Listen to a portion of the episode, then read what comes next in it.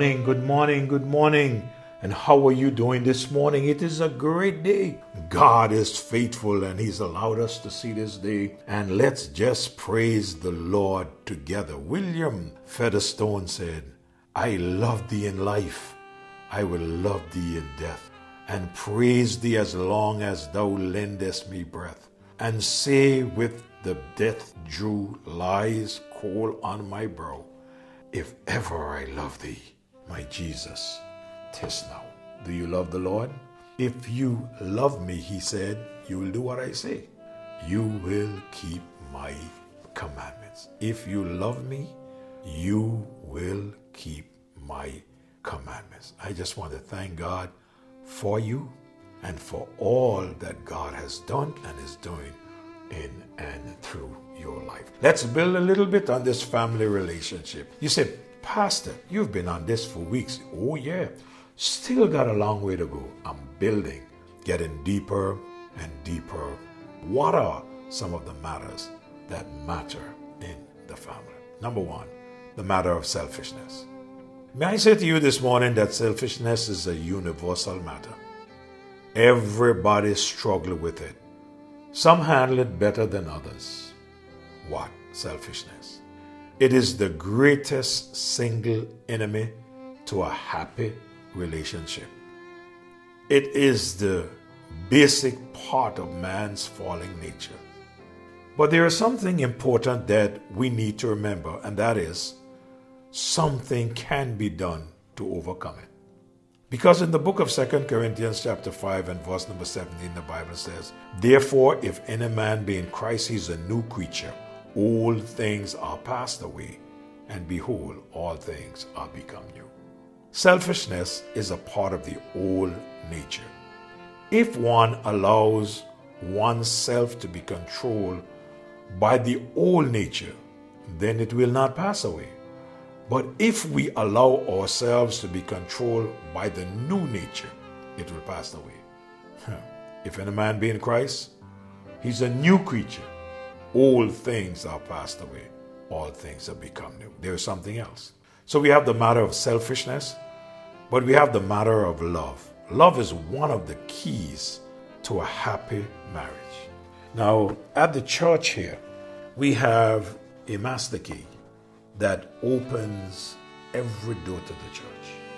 And there are several persons who carry one of those keys. Just like this master key opens the doors, love is the master key to a happy relationship. I believe the master key to a successful marriage is the love of God.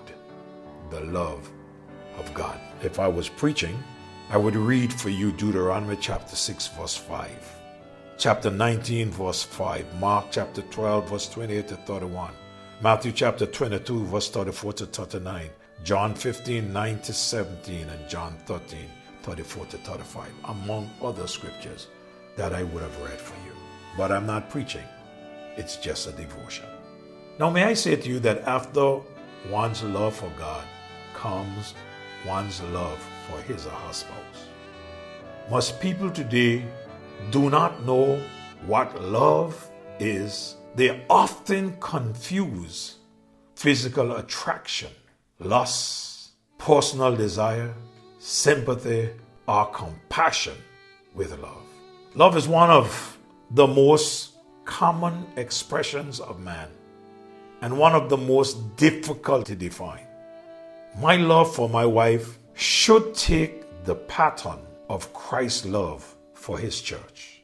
In Ephesians chapter 5, and reading verse 25, the Bible says, Husband, love your wives even as Christ loved the church and gave himself for it. I, I use this verse so often. There's a verse up there which says, Wives, submit yourselves unto your own husbands as unto the Lord. And, and I oftentimes tell wives that I would rather the verse which says, Wives, submit yourselves unto your own husbands as unto the Lord, than the verse which says, Husbands, love your wives even as Christ also loved the church and gave himself for it. I don't care what type of husband you are, you and I must acknowledge that we fail at times in really producing this type of love for our wives. Remember, Christ loved the church so much that he gave his life for the church, even though we do him so much wrong. Even though we sin so much, he loves us still. Would a man give his life for his wife knowing that after he dies that she would marry the same person that he probably didn't want her to talk to? The same person he lost his life for? Huh, that's a tall order. Hmm. Philippians chapter 2, verse 3 and verse number 4, he says, Let nothing be done through strife and vainglory, but in lowliness of mind let each esteem other better than themselves. Look not every man on his own things, but every man also on the things of others. Here we are told to do nothing out of self ambition or vain conceit. Love means going all the way, like the cross we sing, all the way to Calvary. He went for me. Love brings along with it pain. Think of Jesus and the pain that he bore for all of us.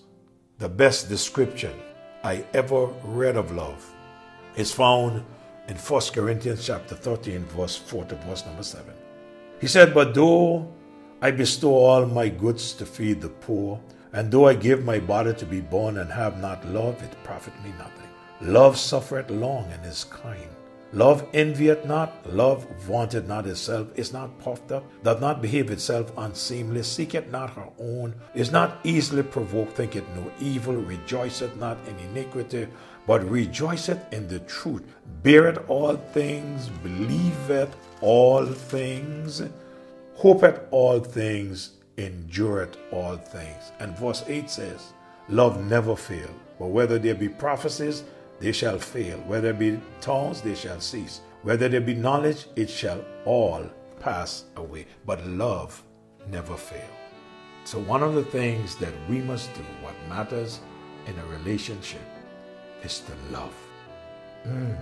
We all look for love, but this is we all should be given love. Then there's a third thing that matters in a relationship the matter of walk. Some people believe that if two people love each other, they don't have to work on the relationship. That's a mistake. Marriage is like any other relationship. In order for it to grow, develop, flourish, be fruitful, and productive, a marriage needs to receive care, attention, time, and nurturing. A marriage needs walking on. We all walk on our cars or have them walk on. We walk on our homes or on our houses to bring it to our home. We walk on our career. We walk on our wall road. We walk on the ministry for the Lord. We all walk out at the gym, some of us. But we just won't agree to walk on our marriage relationship. In my next devotion, I would take the time and make this point clear when I speak about walking on the relationship. Father, this morning, May we all see the need to work on our relationship to make it better. Help us, dear God, to do our part. In Jesus' name I pray. Amen. God bless you as you work on your relationship to make it better and not bitter. Have a great day.